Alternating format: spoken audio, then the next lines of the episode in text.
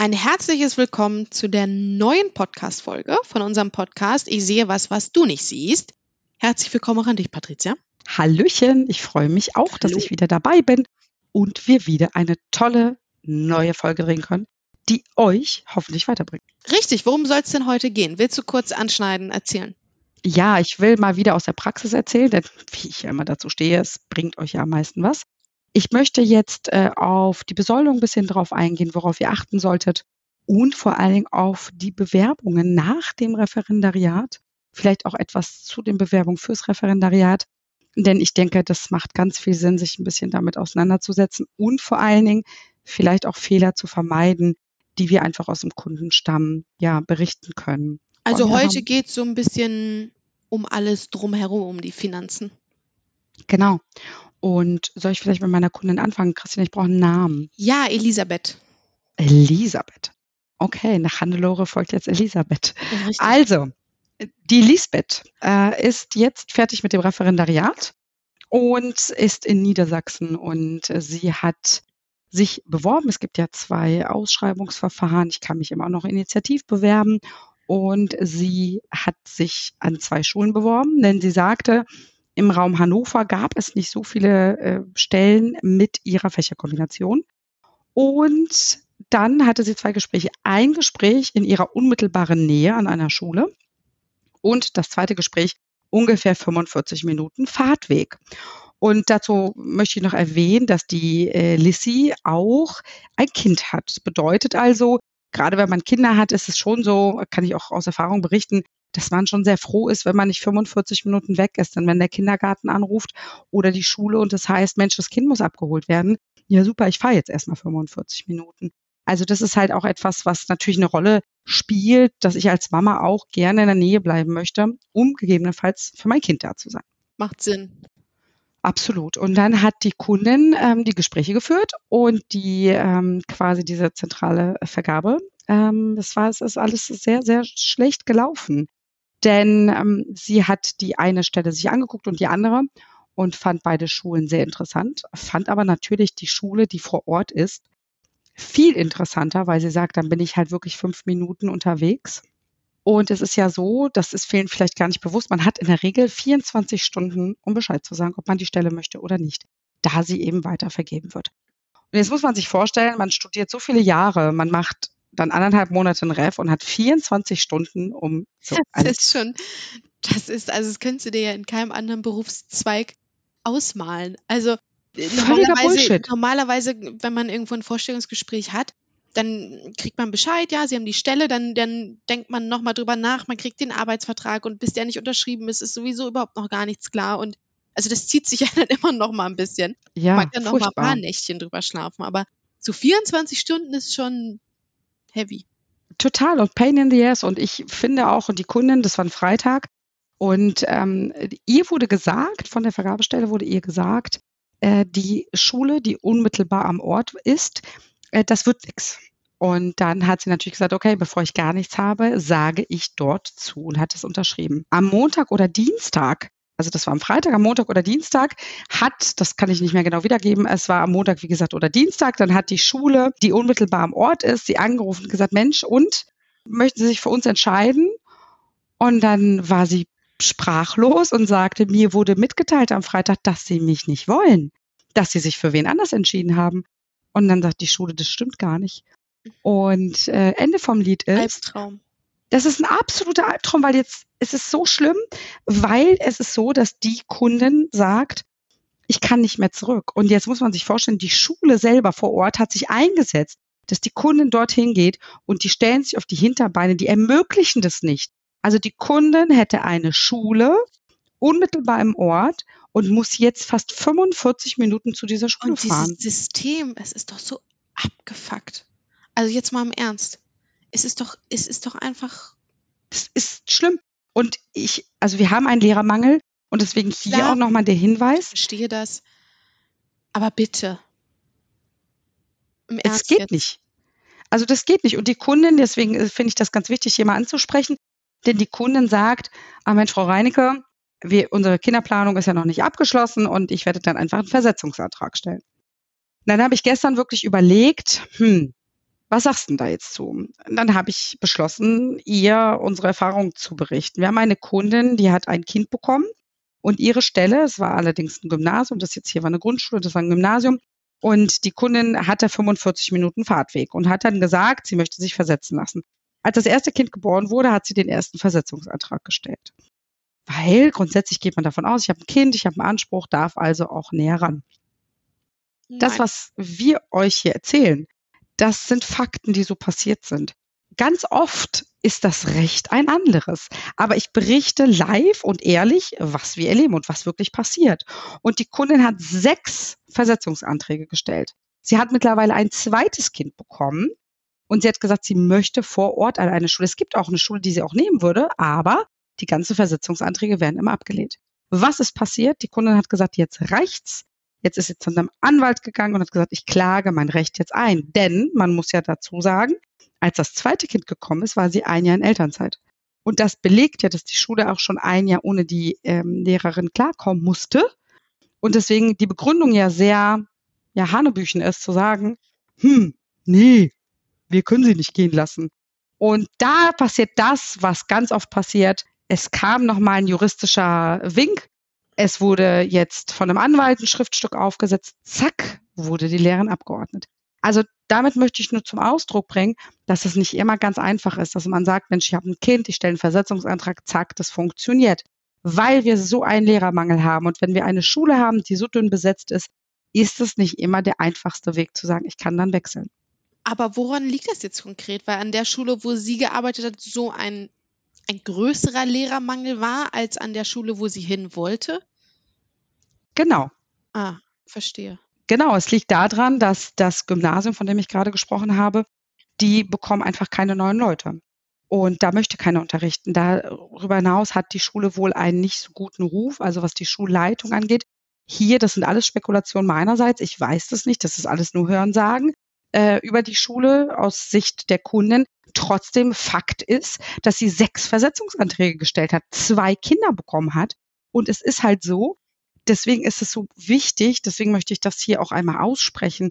Es wird ganz oft darüber gesprochen, es soll noch mal mehr Restriktionen geben. LehrerInnen sollen nicht mehr in Teilzeit unterrichten dürfen. Es gibt leider sehr viele Schulen, wo wir das berichtet bekommen, dass nur zwei, drei Lehrkräfte in Vollzeit arbeiten, die meisten in Teilzeit arbeiten.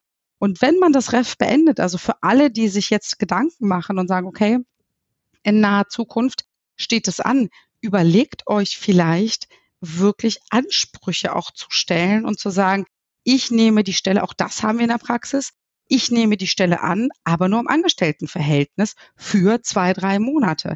Denn das, was Christina gerade gesagt hat, was jeder Angestellte hat, er fängt an, man hat sechs Monate Probezeit, der Arbeitgeber und Arbeitnehmer können sich überlegen, passt es zusammen, wollen wir uns trennen. Dafür gibt es die Probezeit. Man kann sagen, ich fühle mich nicht wohl, ich packe meine Sachen, ich ziehe weiter.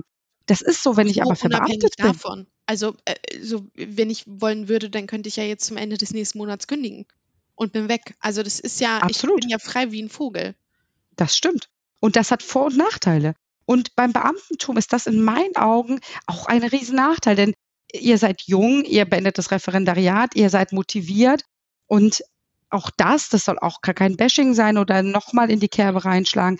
Es ist aber de facto so, dass diejenigen, die im Sommer das Ref beendet haben, also da habe ich auch einige von, wo ich direkt berichten kann, die haben eine Schule angenommen, wo sie dachten, passt, fühle ich mich wohl, möchte ich hin.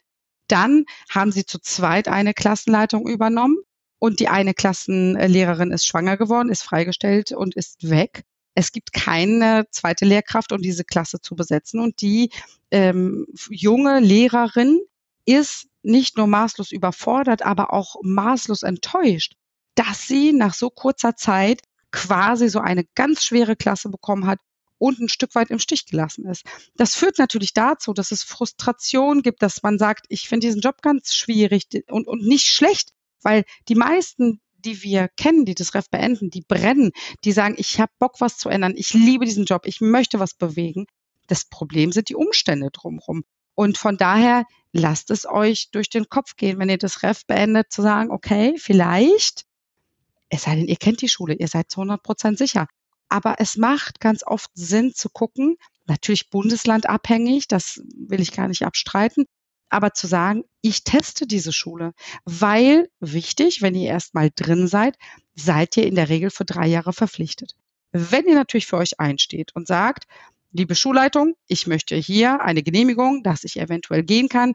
Auch das ist rechtlich sehr schwammig, aber auch das habe ich gesehen. Eine Kundin, die gesagt hat, ich möchte nach Südostasien, ich möchte sechs Monate reisen und das möchte ich in einem halben Jahr machen, solange möchte ich angestellt. Dann hat der Rektor gesagt, nein, wir verbeamten Sie und Sie steigen bei uns ein. Und sie hatte sogar schriftlich von der Landesschulbehörde die Option zu sagen, sie darf sogar die Schule wechseln, was normalerweise nicht ist. Das meine ich für steht für euch ein.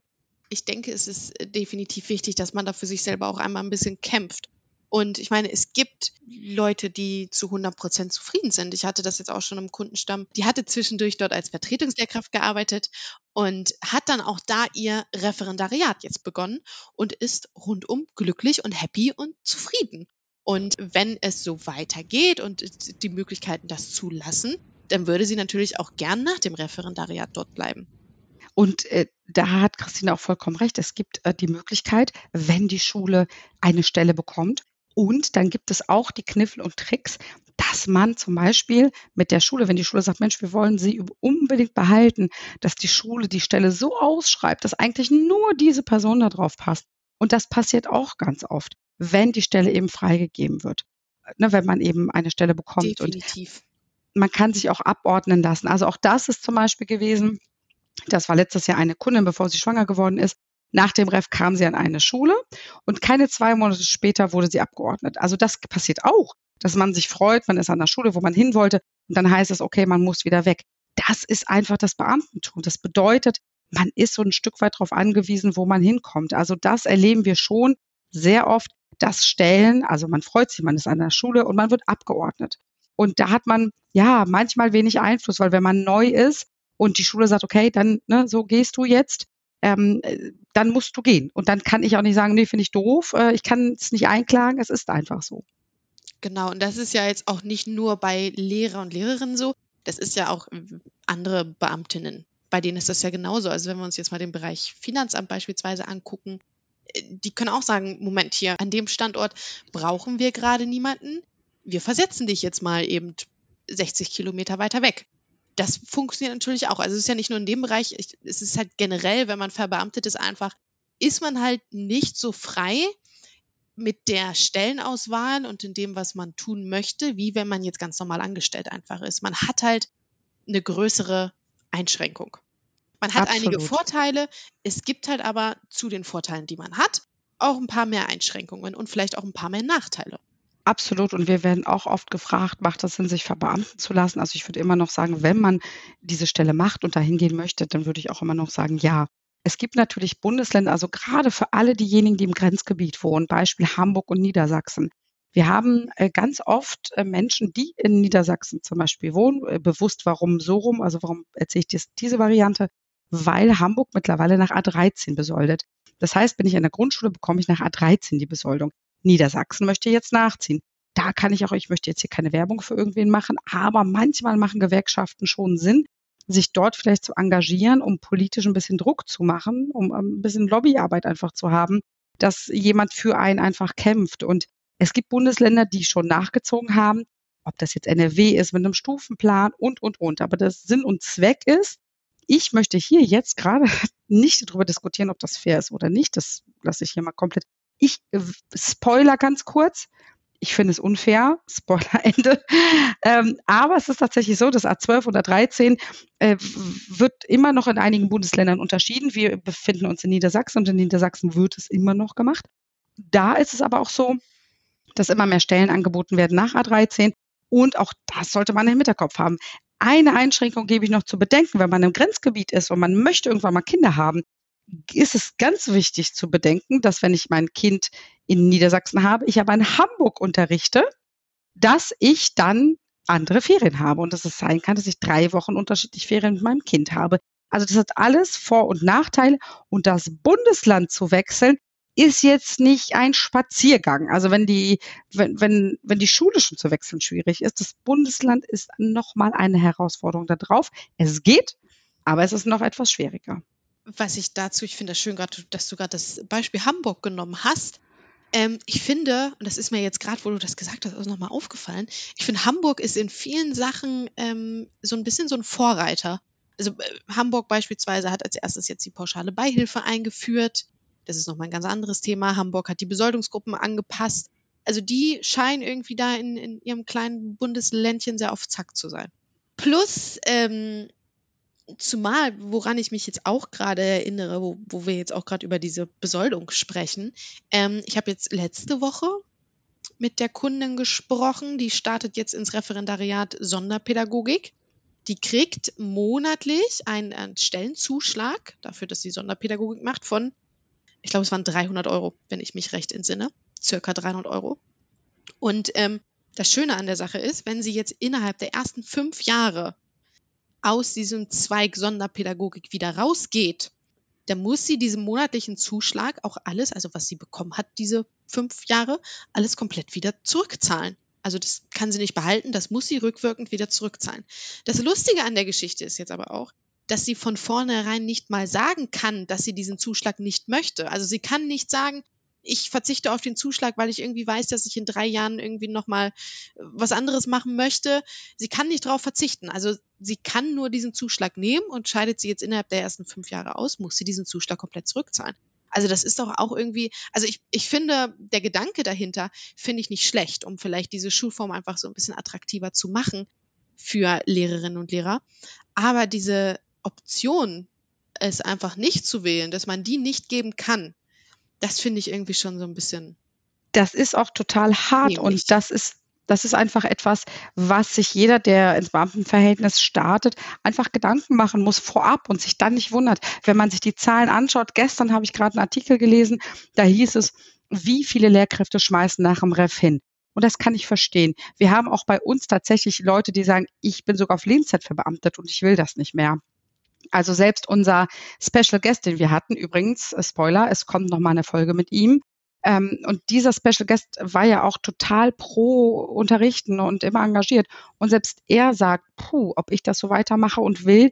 Und das ist einfach so. Im, Im, Moment sind ganz schlimme ähm, Zeiten in diesem Beruf. Und man muss einfach dafür brennen und man muss für sich selber sorgen. Denn das Finanzielle, das ist ja eins, dass man sagt, okay, A12 und A13 wird ja angepasst, aber es ist schon sehr starr. Es ist so, dass ich nicht einfach sagen kann, ich wechsle, wie ich möchte. Und deswegen hier diese komplette Folge zu diesem Thema. Macht euch vorab Gedanken. Nehmt nicht die erstbeste Stelle an. Also wir haben zum Beispiel jetzt auch eine Kundin, die in Rostock ist und die sagt, in Rostock ist es tatsächlich überlaufen mit meiner Fächerkombination. Die hat eine Stelle an einer privaten äh, Schule angenommen und wurde jetzt aber von der anderen Schule kontaktiert und es ist jetzt eine Stelle frei geworden und sie kann jetzt wieder wechseln. Und es gibt wenig, aber es gibt sogar auch Bundesländer, wo man vielleicht keine Stelle bekommt, weil es, keine Ahnung, weiß der Geier, doch so ländlich ist oder wie auch immer. Und auch da lasst euch einfach die Tür auf, dass ihr sagt, ich gucke, ich nehme vielleicht eine Angestelltenstelle und bin frei in der Entscheidung, um einfach in einem Jahr, in zwei Jahren sagen zu können, okay, ich gehe wieder zurück, ich lasse mich wieder verbeamten, ich habe alles richtig abgeklärt und dann kann ich mir eine Stelle ausruhen, die auch eben zu mir passt. Zumal ja auch viele, also äh, viele unserer Kundinnen sind ja noch recht jung, wenn sie ins Referendariat starten und auch wenn sie mit dem Referendariat fertig werden. Also vielleicht, also unter 30 definitiv.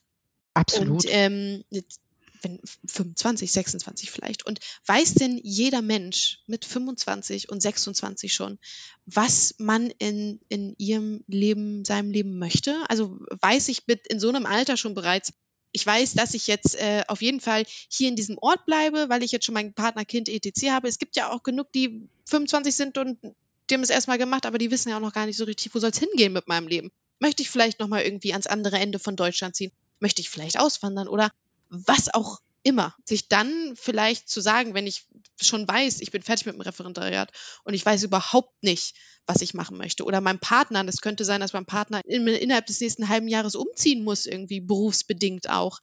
Ähm, sich dann verbeamten zu lassen und zu sagen, okay, ich bin jetzt hier und ich weiß, ein Versetzungsantrag ist nicht einfach, dann macht es in solchen Fällen natürlich mehr Sinn, sich irgendwie erstmal anstellen zu lassen. Gerade wenn diese Zukunft irgendwie für einen noch so ein bisschen schwammig ist. Absolut. Also das kann man so sagen, dass je unsicherer ich mir bin, ich meine, wenn man natürlich sagt, ich gehe ins Lehramt oder ich möchte unterrichten, dann muss mir schon bewusst sein, dass ich dann sehr schwer in Kuala Lumpur irgendwie unterrichten kann, sondern dass ich das vor Ort machen muss.